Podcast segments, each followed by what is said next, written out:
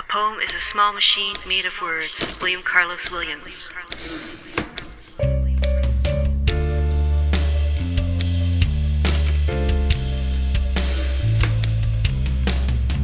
Welcome to the Small Machine Talks, exploring the poetry scene of Central Canada and beyond, with Amanda Earl And A.M. Kozak. Welcome to the Small Machine Talks. I'm A.M. Kozak, and I'm here for a special episode with a special guest. I think it might be the first time we've had a person who does not identify as a poet uh, interviewed. Uh, I can't re- quite recall if we've had another non poet, but I'm here with my good friend Mariah Horner. Hello. C'est moi. Um, my co-host Amanda Earl is is not here because it's more of an impromptu, uh, quick episode. We've talked, Amanda and I have talked a lot about having non-poets on to the podcast to discuss things that poets might be interested in. So uh, thought, why not give it a shot?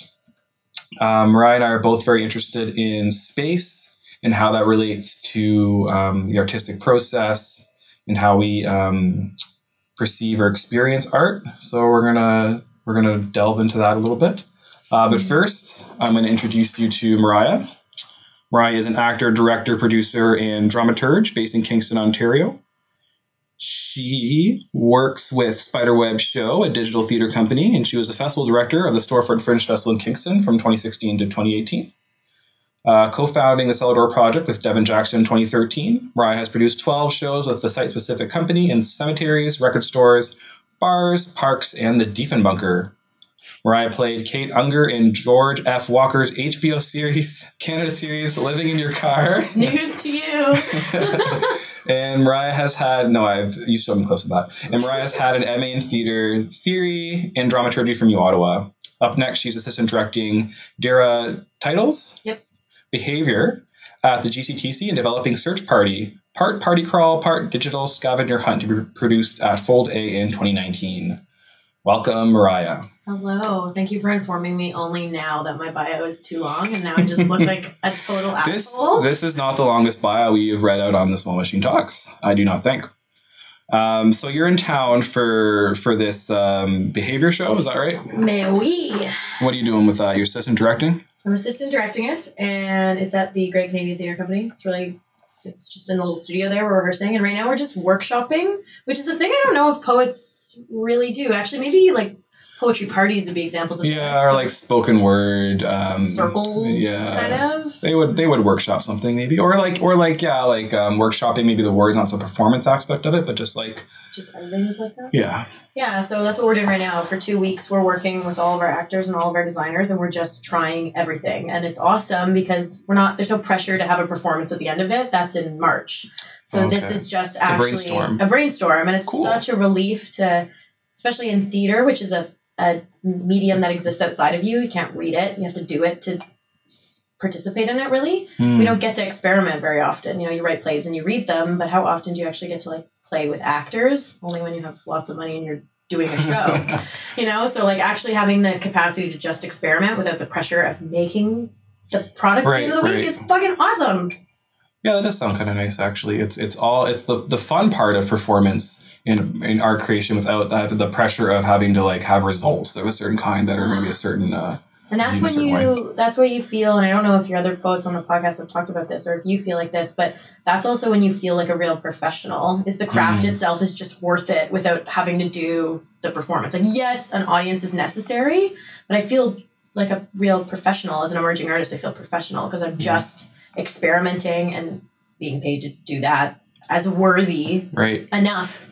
Like even though the show's coming and we're helping generate ideas for it, but you're right. There's no pressure. It really is the core of, of art making. I think what why people go into creating, whether it's poems or theater or, or any sort of art, is is that thrill or that drive or that passion, whatever you feel when you're you're just playing and, and creating it for the first time. But do you like that? Do you like that actually being in the shit before it's done? Is that really the best part for you too? Yeah, I think so. I think so. I think having to the pressure of, of releasing it into the world once it's done, quote unquote done, is um, kind of the least fun part for me. also terrifying. Birthing a baby and then Yeah, then it's then you're then you're done. Like it's Mhm. then it's uh, you can't do anything with it, and it's it's, it's a finished product. Well, uh, let's not go too far off that. Well, this will probably touch a little bit into into these sort of conversations as as we get into some questions that I've that I've prepared for you. Mhm. Um, so um, please bear with us, listeners. This is going to be a uh, little bit of a philosophical uh, discussion about about art creation and and theater and poetry and that kind of stuff. So, if we think of the stage as the body's performance space, how do the limits of a body's movement influence the audience conception of the performance, Mariah? So, listeners, for you and for me, I'm Repeat that ask question. Aaron to not repeat it. Explain what it means. Like, what do you mean? What are you asking? That's actually yeah. That's uh, I should have probably rewrote that question before I um before I read it out loud. It Eh? really made me think. I just really, I, I think I understand. You're trying to say like, if, if instead of thinking about a stage, we think about your body as the stage. Yes. The body yeah. as a tool. yeah. And wherever the body is body is the stage. Yes, and what your body can do. Mhm. If you have limitations as a physical body, like i.e., you have, you know, your body. All of us are built in different ways. I can't reach high cookie jars. hmm I'm quite short, but you know, other ones too. Then are you not telling the same story? Is that what you're asking? Yeah, kind of. Like so. Say that. So say that you're you do site specific theater, right? Mm-hmm. Maybe we can maybe talk about actually introduce that a little bit. Okay. So how is the place in site site specific theater uh, integral to the to the the art piece the the play? Well, in theater, there's two helpful terms to kind of separate two kinds of theater like this. One is environmental theater, which is probably honestly the most of this kind of theater people see, which is like using a real space as a 3D stage. So, like Hamlet taking place in a castle, or Sleep No More in New York City, where you're in a full warehouse. And it's not just you Okay. sitting in a seat and there being a wall, a fourth wall, and a stage. The set is actually all around you and it's a real space. The, the, the space in a theater is a theater Okay. kind of environmental theater is just you know that the site sleep no more and that kind of use of a 3d So there's no- immersive There's no like limit then to the stage; it just keeps going on to as far as you can like see, basically. well no like the show one of the shows that we've worked on new and used in a record store like that set Okay. it, but i just mean it's all the way around you it's a full immersive space it's not Okay. like in a theater where it's generally you sitting in one place and the theater being on another side of the room like even the stage sorry there's a So is it separation more that it's like 3D rather than 2D, kind of? yeah 3d and immersive you're in the middle of it all the way around you it's like vr Okay. Um, so that's environmental theater. But the kind of theater that I do is site specific theater when it actually means that it's like really meant for that place, in my opinion. That's how I use that term. What is so, it? What do you mean meant for that place? so the kind of work that I do with the company that I run in Kingston called Cellar Door Project is that I look into a space and I do research, oral history, interview people, or read about it in the archives and adapt a show that fits just right there. And performing it just in that spot gives you um, an extra rich experience. It can't just be performed on any park bench. It has to be specifically that park bench to tell another element of the story. I believe that your act- actual physical body witnesses a story too. Like me asking you to walk somewhere is a way of understanding a, a story. Your Mhm. body, how fast it is, how hot you are, is a way of interpreting stories and information. So that's what site specific theater means to me. So I'll find, you know, we, Aaron and I did a show together. Aaron wrote a show for the company that I run called The Gouzenko Affair, and it was about Igor Gouzenko, and it took place on a park bench, and that park bench was in view of his house. And it told the story of like a park bench in view of his house. So that's site specific theater. So if you move the space, move the site, in that in that case, can it be site specific theater still? So say you did it somewhere else and it was the same sort of story and the same everything, but you did it uh, a block away. What changes? I don't. I guess maybe you're right. I guess I shouldn't. I'm not saying what the definition of site specific theater is. I'm just kind of saying maybe my definition or the one I work with. No. I understand there's something really special and charming for me about perspective when it comes to spaces. I kind of believe that places are witnesses to things Okay. you know when like you your apartment when you first move into your apartment and you're like aware that someone else lived in the apartment before you that's a tragically hip song called wonder what my apartment does when i'm not around but I'll other places that. like that too like you know you think about it's like seeing old buildings that have things built up around them. They witness time passes. You know, people who were in horse-drawn buggies went on Somerset, the same Somerset that you and I walk on. Like that's that's something about that is really special to me, and that's why I identify site specific with that kind of work because it's specific to that place. If you move it a block away, fine. That's How do you get to that perspective though? You're saying that the trees in these buildings, they've seen all this history there. Um, but we're, we're not able to like put on the the tree mask or the building mask and like see what they were seeing and like experience it as them. So how can we get at that sort of shared that that history that you're talking about that that is integral to that space that makes it so interesting to do the theater there? by performing in it. Because Well, you're waiting for that, eh? I want you set me up. You I was like. I was like trailing off, and I was like, oh, Mariah's not gonna answer this. Yes. She's just like sitting there. no, you set me up because when you perform live in front of me, there's no denying that you're really there. To me, is a, in, live theater, not so much a TV, Okay. live TV, even there's like some suspensions.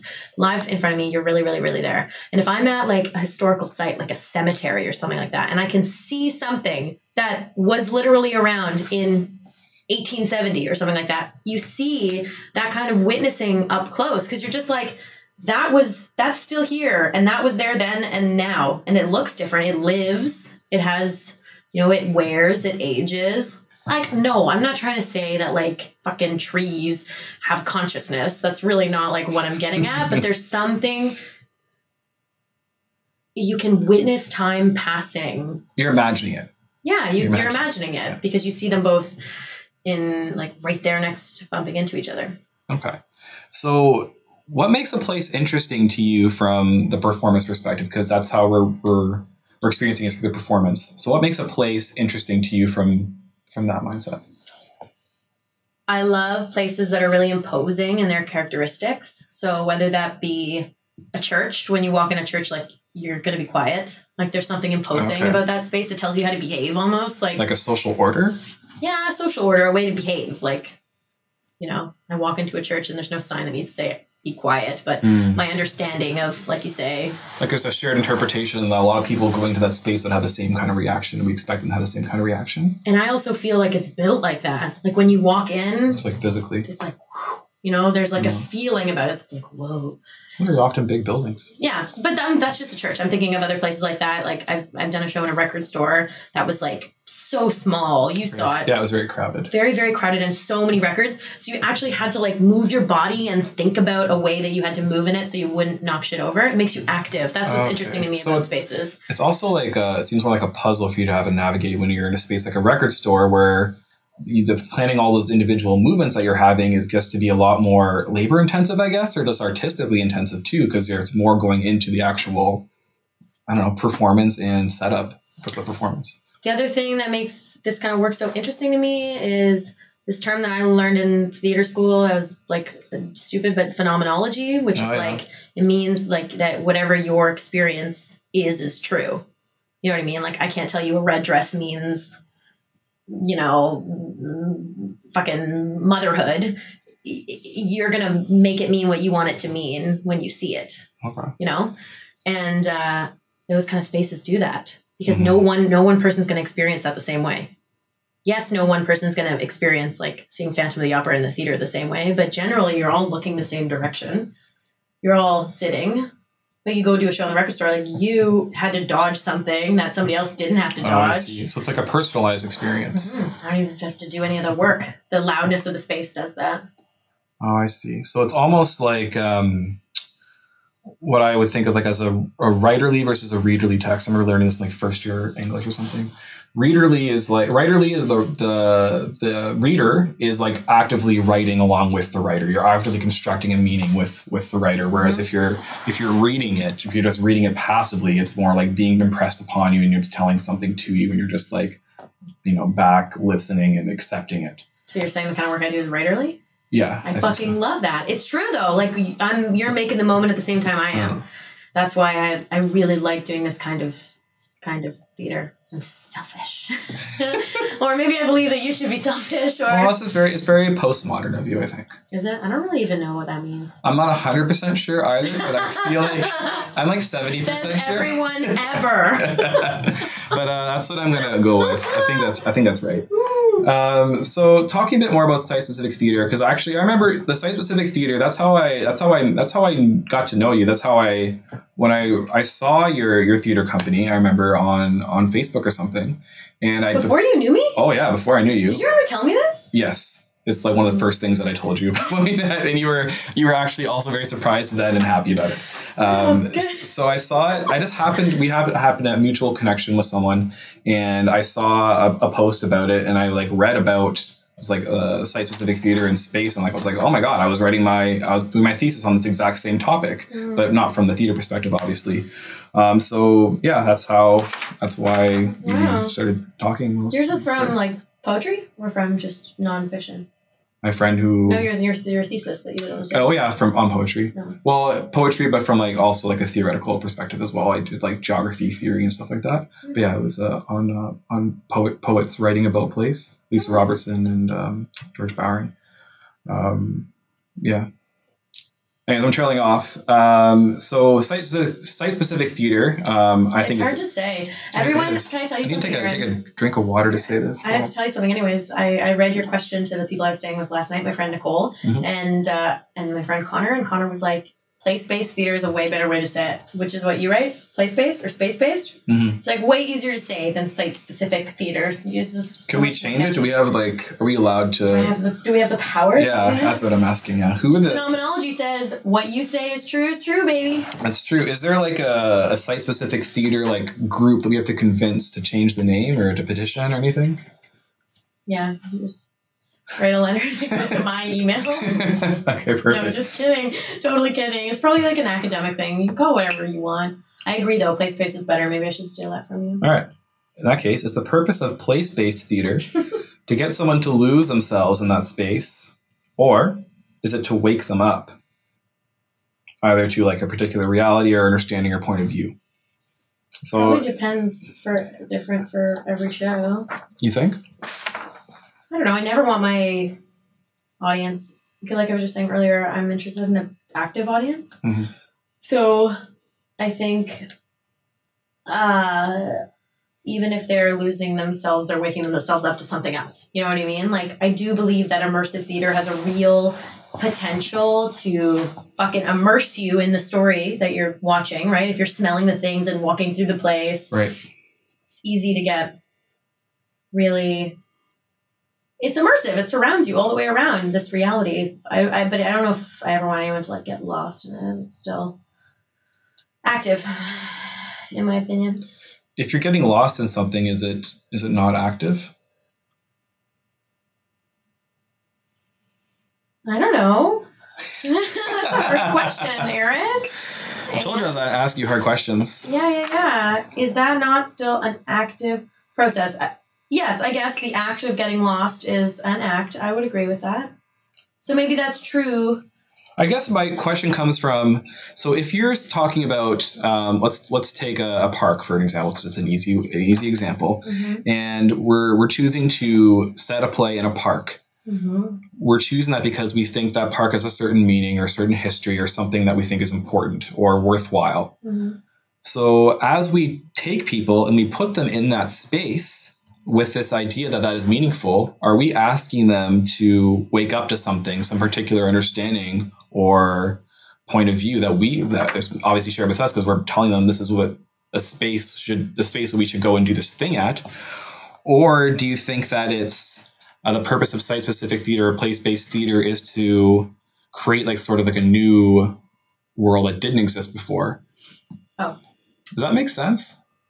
Yeah, it kind of does. But I guess again, my answer is what I said at the very first time I said this, which is it's different for every project. Like Hmm. sometimes I am imagining a future. Can you give me an example of a project where you would do one or the other?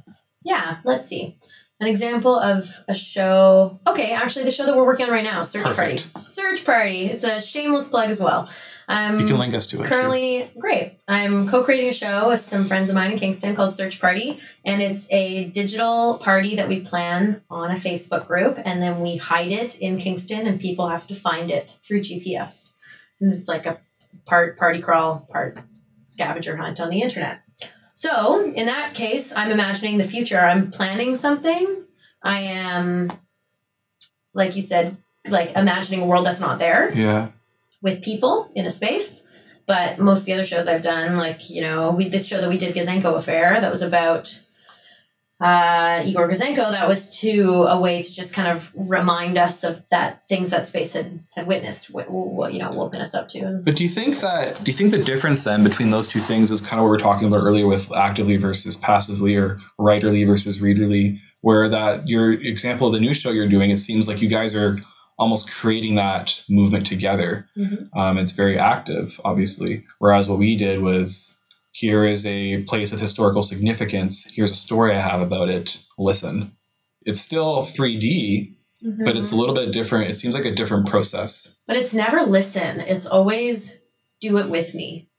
Well, as soon as we ask people to not go to the theater and we ask them like, come sit outside in the cold with us, we're asking something more. you think that's participatory in itself? Oh fuck yeah, it is. For sure it is. Like or maybe participatory is not the right word, but it asks more of you as an audience. Okay, I can agree it with that. it automatically I remember there's this great theater maker in Toronto. He makes site specific theater too. His name's Mitchell Cushman and I Cushman, I'm so sorry, one of the two. Uh, I went to a talk of his in Toronto. He runs a great company called Outside the March, and the talk was about why he loved making this kind of work. And he said it was because he liked to start at ground zero of assumptions. So when you go to a theater, you know, like I have to wear this. I'm going to sit down. Usually, I'm going to be quiet. The bells mean stop peeing. It's time to watch a show. Whereas you do a show in a park, how do people get there? What do they wear? Do they sit? Like all of a sudden, everybody's experience starts from the beginning. So it Mm. asks a lot more of your audience. hmm So even the Gouzenko show, I wouldn't say was like, here's our story that we're telling you, listen to us, learn from us. It was more just like, you can learn from us by doing it with us. You can learn from us in like such a So basically, what you're saying is it's not like I set it up as kind of a binary, like this or this, but it's cl- clearly not. Very few things are like that anyway. So Yeah. it's more like wonder what's in between writerly and readerly. um, place-based theater. uh, let's take a short break, test out our levels, and we'll come back with the second half. All right, welcome back. Um, so we took a little break there. I reread the question that I started the podcast off with and tried to decipher it, and I think I understand. I think I've parsed my language, Buckle up, folks. and I think I have the real question. Lay it on us, Aaron.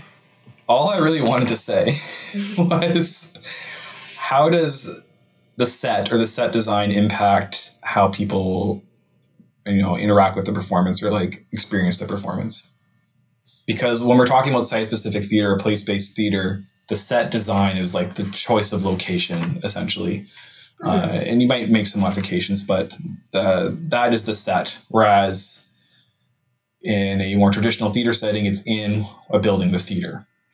Right? In So- a building, in a theater, in a set. Yeah. Like, you know, some plays just are on a, in a black box that have no sets, but most plays have a set Sure. design that is a Sure. kitchen or is a something. Exactly, but site specific theater, you're um, for the most part The this- world. the, the world or the place that you have selected to meet up and start the or have the show is the set. So what's the question? Is How does the set influence like in either case. yeah? Okay. So it's basically what does a, a core compo- component of place based theater? How does that you know impact the experience? So for me, a lot of it is about this thing that I was talking about earlier, which is like the 3D element or the immersive element. Mhm. in that I like to in I am someone who likes to ingest things in a really kind of immersive way. I like to be in the inside of something to understand how it works. Okay. And you know, whereas a, a traditional set design, there's like a wall there, and you're watching something happen unfold you, but you're not a participant in the room. And let me get this clear: is that not all plays would do fucking well with an immersive site-specific performance. Like some plays need to have a fourth wall, like Brecht, or there are lots of playwrights that that when they're produced is like their theaterness is part of the story that they're trying to tell Okay.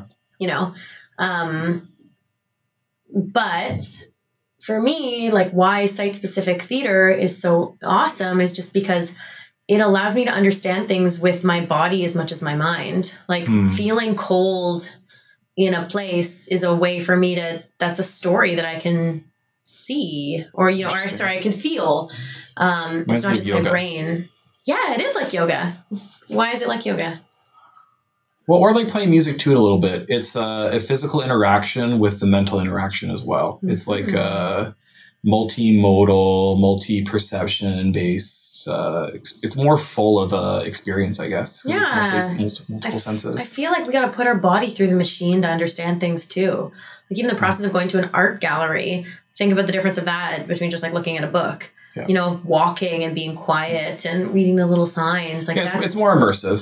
I think that's a word Yeah. we often use as immersive. immersive. And I don't know, like immersive doesn't equal better, but that's just the way I like to. Sure, yeah, it's fuller. It's, it's more stuff. We did a great show. Uh, our second year of the company called On the Run. My dear friend Kyle Holleran wrote and directed it, and it was about an escape from the pen Mhm. in the penitentiary in Kingston. And it was like a full on running play. Like you had to run to follow the actors, or like you couldn't do it. It was not physically accessible, and we did a radio show version of it too.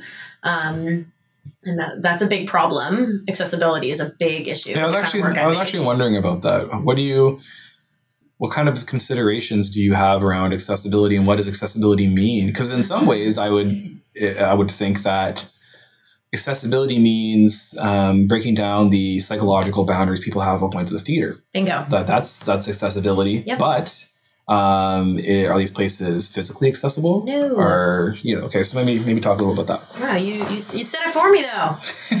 but no, it's true. It's exactly those two things, which is that I feel part of the reason I was attracted to this, to this kind of theater and to making this kind of theater is I I really like community engaged work. I've always Yeah. really liked to do the shows shows I like to do them in record stores and bars, bars and parks because then people who go to bars and parks and record stores will come to my shows instead of just Mhm. other theater artists.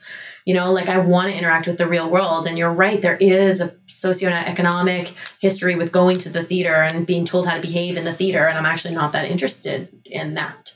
So accessible in that kind of way.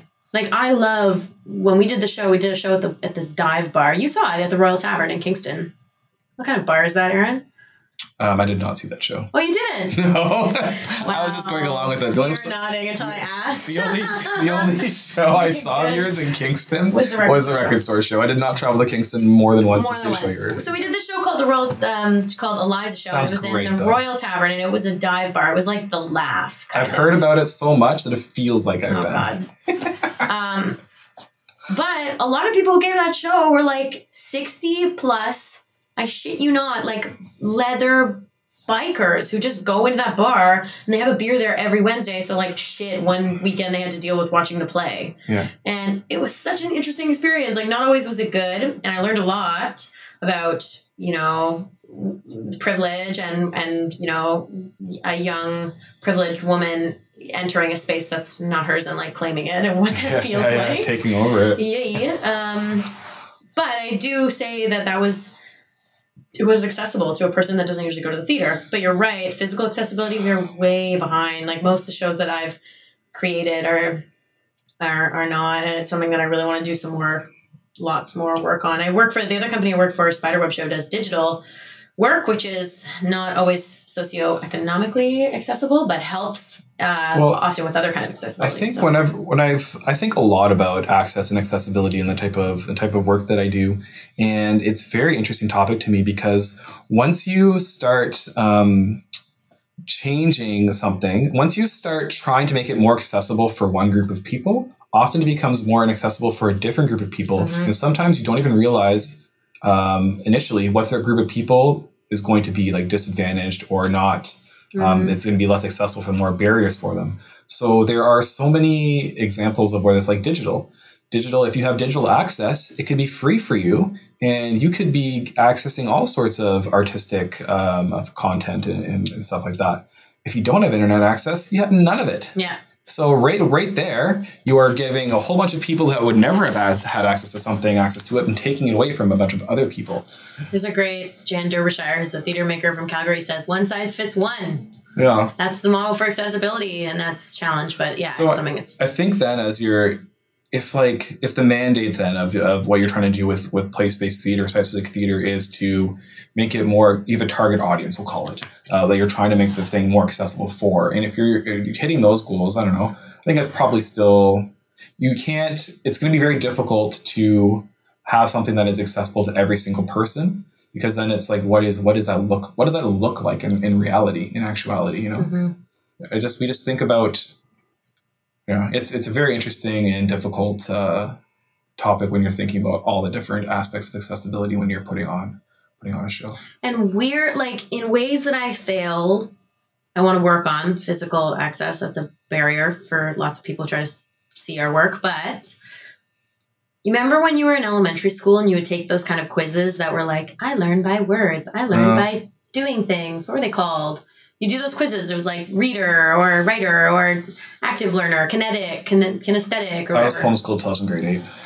Wow, lots of news for you this week, listeners. I did not have to do any of those types of tests. I had to do some, and maybe some others who grew up in I took like a personality test in grade eight that was like, what type of intelligence are you? and it was like kinetic or Yeah, yeah. There was like, uh, yeah, yeah, reading and reading. Yeah, writing. that's the test I mean. Come on. yeah, okay, yeah, yeah. That sounds that sounds like a real thing. So I do think that immersive theater gives more room for that. If Oh. you're someone who, like the record store show, for example, lots of people listened to it and just looked at the records. Didn't watch the show, just listened to it like a radio play. Instead, looked at the records. That was their. That was the way that they chose to ingest There's it. more options, I guess. Yeah. So it's like Yeah. access. I don't know. I want to work on accessibility. It's a thing that it's not so good with the Cellar Door project, for sure. Accessibility, yeah, and accessibility is one of those topics that everyone needs to constantly work on too. Yeah. we all need to. Um, it's, it's which is what to me makes it so interesting because it's one of those problems that are just like you can always just keep attacking. Um, Not attacking. Uh, not solving either. Is a problem. It's not a problem either. yeah. We're. It's like a. Accessibility, trying to make something accessible. Yeah, inaccessibility is a problem. Sure, I think the I like making things accessible is a problem. Like it's difficult to be able to do that all the time Mhm. to be able to solve the problem of making everything accessible. Mhm. Yeah. Yeah, historical sites are like that. That's a big thing for us, having worked in some historical sites. You know, like working in, worked in a cemetery and stuff like that. No way can we do anything, make any ramps. Mhm. But yeah, work in progress. We're all learning. Um, all right. So speaking of places, where is your dream place to put on a show, and what sort of thing would you do? This changes once a month, man. Has everyone ever, ever asked you like, what's your dream poem to write? No, actually, no one has ever Oh, asked me that. I feel like I should ask you now. no, Nah. no. I asked the questions around here. You ask the questions. Right now, I'm really into spectacle. I would really like to stage a big cast show in a site, and I have a show idea. So it's not like a dream show. It's just like something I. It's. It is. I don't know. Are dream shows supposed to be like things that you will like never really do? I don't Like know. if I could like do one in space, is that the right answer? Or I think you could. I think I would accept either type of answer. One that you thought was realistic and not realistic. one, I would love to do a show on the ice. That would be a What thing I would really like to do. Any ice? Like, uh, yeah, I'd like to do one in Lake Ontario, uh, like just you know skating or It's like Ontario freeze. parts of it. No, it You're doesn't. probably right. I have well, no Kingston, idea. it well, Kingston's kind of uh, it's like St. Lawrence and Lake Ontario, but it froze one summer. I was there, and I really wanted to do a show. It would be so cool, sound of cracking or a pond, you know. I mean, the sound of cracking ice underneath the audience would be so cool. It's so immersive. Plonk. So yeah, this is that's my dream one. That will never happen because of high insurance, you know. But the other show that I'm really interested in working on right now is, like I said, spectacle. I'm really into doing like a show with a big cast in a place like this. I, you know, I usually I do very intimate, small spaces, but I'd be really interested in like filling big, like you said, the stage of the world. Fill it, fill the world, make it very. like a lot of like a crowd. Yeah, a crowd. in. remember, so- the, remember when those things were very popular? Um, no, crowd Oh, flash mobs. flash mobs. Not that. I don't want to do a flash mob. But the show that I, the, my dream show right now is um, Kingston Penitentiary. My grandfather, who passed away two years ago, was a semi-professional baseball player, and in the '60s, he used to be invited there to play baseball against the inmates. And he has this like great scrapbook of like stories and photos and stuff. So I really want to do a show that's like a baseball game in the back of the pen, and the show is like either the audience is the people in bleachers, or maybe the audience is playing Hmm. big big game because i'm so interested like in kingston i do this kind of work people are like when are you going to do a show at the pen but i don't want to do a prison play about prison i want to tell a different kind of story Oh, that'd be so hard to get in there, eh? To be able to do a play there. i don't know this is why also outside easier than inside Oh, interesting. That would be a very interesting play, though. Wouldn't it Yeah, I think so. And it is possible. It's not quite outer space. I think it is possible. it's not quite like cracking lake No. bringing 40 people on it's like someone Googled is like Ontario freeze. yeah and then get back to us I feel like these are the types of things that I feel kind of embarrassed to admit that I have no I, I don't know if the lakes completely freeze over, but I feel like most people probably don't know that, right? yeah I Does guess- everyone know about lakes freezing? I don't know. I don't know. I guess if you live near a lake, you would know. Yeah, you probably wouldn't. Part of Kingston did freeze. I remember where, but again, it's like kind of a mix of the St. Lawrence.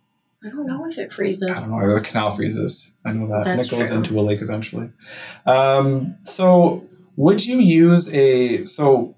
Okay, yeah. I gotta I gotta think about how I'm gonna phrase this. Hmm. Imagine the sound Would- of cracking ice under you as you do this. Okay, so say I'll, I'll, I'm going to take a example. I think it might be a little easier. So say that we're making a play about uh, a baseball game in a park, Mhm. and it's going to be in this park. We decide to build a uh, a blanket fort around the park to have the baseball game in. Does Why not a tent? okay a tent, whatever, I like imagination though. Blanket fort around a park. um, because you've designed a blanket fort before for a Oh, play. nice, nice. Um, so how?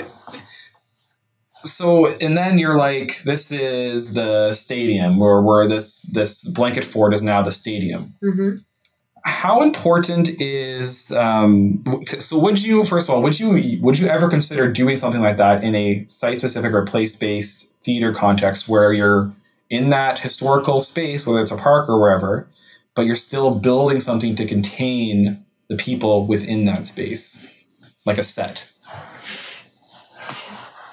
Why would you ever do this? I don't Is my real know. question. Like, That's why I'm asking you. Would you do that? That's like um, a studio with film and TV. Would I do that? Like, I don't even have the money to like, build a set around a set. Just build one set. Would one do that in a place-based theater context?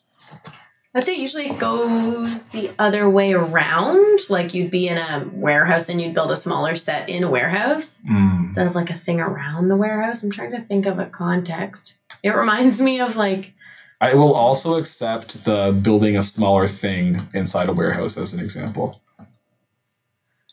So would you go in a warehouse and build a stage within in there? Oh yeah, I would like. There's lots of examples of site-specific shows that take over a full warehouse, and every room is a different world. Like Oh, there are parties like that, even you know, like Yeah. that kind of experience of like seeing lots of different kinds of places uh, transformed in in like Sleep No More, which is one of probably most famous site-specific shows, Mm-hmm. is um an adaptation of Macbeth that's in a full warehouse and it's like a full like you go to a dining room and you go to dance and you get locked in closets and oh, every room has desks that have like full props inside their letters and shit like that Yeah. So you're just rummaging around someone's house. essentially Yeah. well it's like a warehouse Right. but um so i guess you're always building like little worlds and worlds and worlds Oh, and worlds right deep. like deep Okay, what about like if you're let's take this is probably a really stupid question that I'm thinking of it. But so say like if you had so say you're in a warehouse, you build something in that warehouse, everyone's inside this this this world that you've created, this stage. But it's still in the warehouse that's inside a room in that warehouse that you built, or it's inside of a tent in that warehouse that you built. Mhm. Is it still in that same like historically significant place? Is it still site specific or place based theater because you have built something to contain it? Oh yeah, and it's also just telling a different story about it. You know, like if I'm gonna put a tent in a warehouse, I'm telling a different story about the warehouse in relation to the tent. Hmm. You know. Yeah. I think I've I've fucked this all up by making it seem like there is a definition of site specific or a place based. I guess it's just like that's just that's it's less like what it is and more what I'm interested in. Right. So is then is place based or site specific theater just like theater that considers place and site? Yeah, which is essentially what I was saying. But the kind of work I do is just there's the added element of like the theater of the real, the realness being a part of it, being an element of my performance, like Right. that bench, this church. But you're right, you know, it is uh it's just any sort of any sort of live performance that considers space as integral in telling the story. Hmm. And I say space, not set. Yes. You know, space, Yes. fully inside. And it could be digital then. Could be digital. Could be digital. Can you tell me a little bit more about? I, I, I was very curious when you're talking about the show that you're planning to do in Kingston, but I didn't want to interrupt you um, before when you're giving an ex- giving the example of it. So let me see if I understand this correctly. You're sending out a some sort of invitation, hmm digital invitation. It's already out. It's already out. You could join it, everybody. YGK search party Great. So you can look this up on on the internet. on the internet. Um, and then you download something and you get a GPS tracker. Like, how does that work? So we're not quite, we haven't quite figured out which exact app we're using. Okay. We're working in conversation with a few developers who have In conversation with a few developers. Yep. Two is a few. Not a not a not a phrase I expected to hear this evening. Yeah, I know. From little old me. But these two apps, you know, are apps that we're working with. We're just looking for something that's like geolocated and has the ability to have pictures and video. We don't really know what kind of story we're telling with that, but basically what it is is that we're gonna plan, send an invitation online. You can join this thing. You're gonna help us plan a party. Okay. Literally, we're gonna ask you where should it be, what kind of food should So you you're like crowdsourcing the party the party, idea. Okay. and then we are gonna put it somewhere in Kingston. Who decides where is it going to be? I think we're the way we're gonna frame it is like what kind of place is it gonna be? Then you choose? where it's gonna be because Okay. part of the fun of this is the crawl element, and we I can't talk too much about it because we don't really know. Like we're not super far in in what that's gonna look like, but Okay. it is we're trying to play with this idea of can you really create like a party is the people that's Mhm. why a party is fun what we're trying to play with is can we create something interesting that feels like a party thus having a community can we do that on the internet Interesting. basically we're trying to see if we can make a meme group But they're going to all meet up in person at the end at the end. so and uh, so our thing is like you know how do you know somebody on the internet before you know them in real life and can you can you cr- co-create like a celebration together Interesting. So yeah. So that's that's what that that project is. And it's part of a theater festival in kingston called FOLDA festival of live digital art and it plays with a lot of interesting questions about space digital space.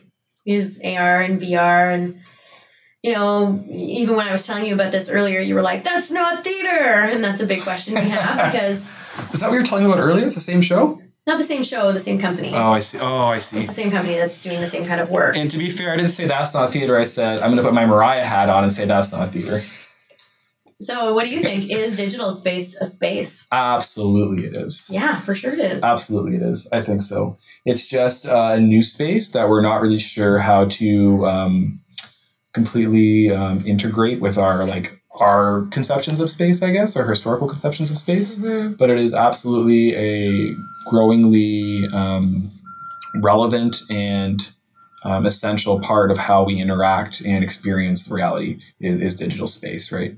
Um, yeah, it's absolutely space. So I guess theater, just like every other art form, it evolves with things around it. So I think yeah, I think that the art that you that you're talking about and making is very uh, very interesting from like a wow the world point of view. Like the world is like changing so quickly. Like yeah. you guys are making a theater thing and you're like getting a developer like getting a app. Like that's that's insane. We never would have conceived of this like even a few years ago. It It's feels like insane for us too. It's true. The worlds are they don't necessarily mesh together evenly, yeah. But um, the thing about digital technologies that's so interesting when it comes to comparing them with um, live performance Mm. is most digital technologies need to be used to understand if they work. User testing is fucking huge when it comes to any sort of like Yeah. video game, program, like Yeah. participation is necessary to understanding the thing. It's like live performance too. Like you need the audience if the tree falls in the forest, Hmm. you know? If nobody if nothing uses technology doesn't exist at all. You know, like you need an Yeah. element of user testing Yeah. um, which makes it a nice pair for live performance. So, yeah, it's not a, it's not always. It does feel like wow, the world it's changing. and I think like the mm, the people I work with with Spiderweb Show, like that's just kind of what their question, their their thought is, is like you know, world is changing. We are getting new, you know, new tools that at our at our disposal, and the world looks fucking different. And if we don't move along with it, like when people first started using electric lights in theater, people were like, "Oh, the candles. You know, Yeah. it's always This isn't really theater. There's no candles. yeah. Bob Dylan played electric guitar, and everyone was like, "What? You're not doing the thing anymore." Yeah, it's true. It's uh, yeah, and then our definitions of theater and place space and everything continues to evolve with uh, things that change around us. That's why, like, even talking about digital work is interesting in this podcast. Like that, we're focusing on place and space and digital work is because, like, oh my god, like, thing I don't quite understand is how do humans interact with internet as a space or Hmm. as a place? Like, I have like. I don't know if you ever read about, you probably did in your master's, but the difference between space and place. Oh yeah, And the internet is a space to me, right? Of like the internet, it's like same thing as like the, yeah, you know, uh, like the, the gym or something like that. Like it's a big, it has a container and stuff like that. this is a, yeah this is a great plug for my uh, blog that I that I that I run on um, place based uh, writing. Oh, do you? Yeah, what is it? Tell us about it, It's Aaron. called uh, describing space, and I'm gonna I'm gonna read what the uh, um, our about says. So it says space is empty. It's only through interaction where it transforms into a place. So I would say that the internet is an empty space that we, you know, we put me. When, if once you start putting meaning on something, that's what makes it a place. yes, my bookmarks bar. Yeah. My my curated interests on Twitter. That's its place.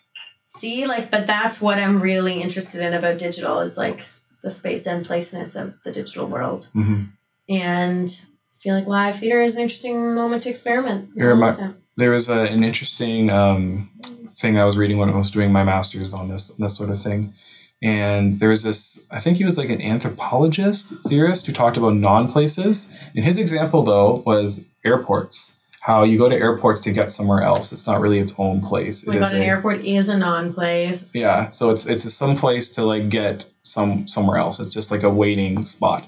Even a train is more of a, a like a place than an airport to me. Kind of, yeah. I don't know. It's, it's interesting to think about because it's like, is it a place or isn't it? I, I don't know. It's it's because because you're not going there just to be there. You're going there to go somewhere else. The internet to me is sort of in similar similar in a digital point of view because it's like it's a it's a way to transmit you to something or to transmit you to information or some place or some image or some video or Mm. whatever. But the internet itself, it's like it's just like a platform, I guess. Zeros and ones. Yeah. Anyway, that's probably about as good as place of any to uh, stop these shenanigans. Um, Mariah, can you remind us again the things that you're doing right now or in uh, that we can search and if we loved hearing you talk? That's so great. If I, I can't believe that's this is so great. Thank you for having me, Aaron. Uh, my stuff is my company I run is called Cellar Door Project. Next show we're doing is called Search Party, and that's part digital scavenger hunt, part party crawl in Kingston next summer. So you can join the Facebook group. It's called YGK Search Party, just the letters YGK, or follow us on Instagram with the same name. And uh, yeah, otherwise just follow Cellar Door Project, and you'll catch up with whatever else we're doing. And keep listening to this podcast. Never stop. okay, thanks for the plug. All right, thanks everyone. Uh, next episode, we'll be back with uh, myself and Amanda. Um, I think. Anyway, let's we'll see what happens. All right, take care. Thanks for listening. Bye bye. Small Machine Talks with Amanda Earl and A.M. Kozak.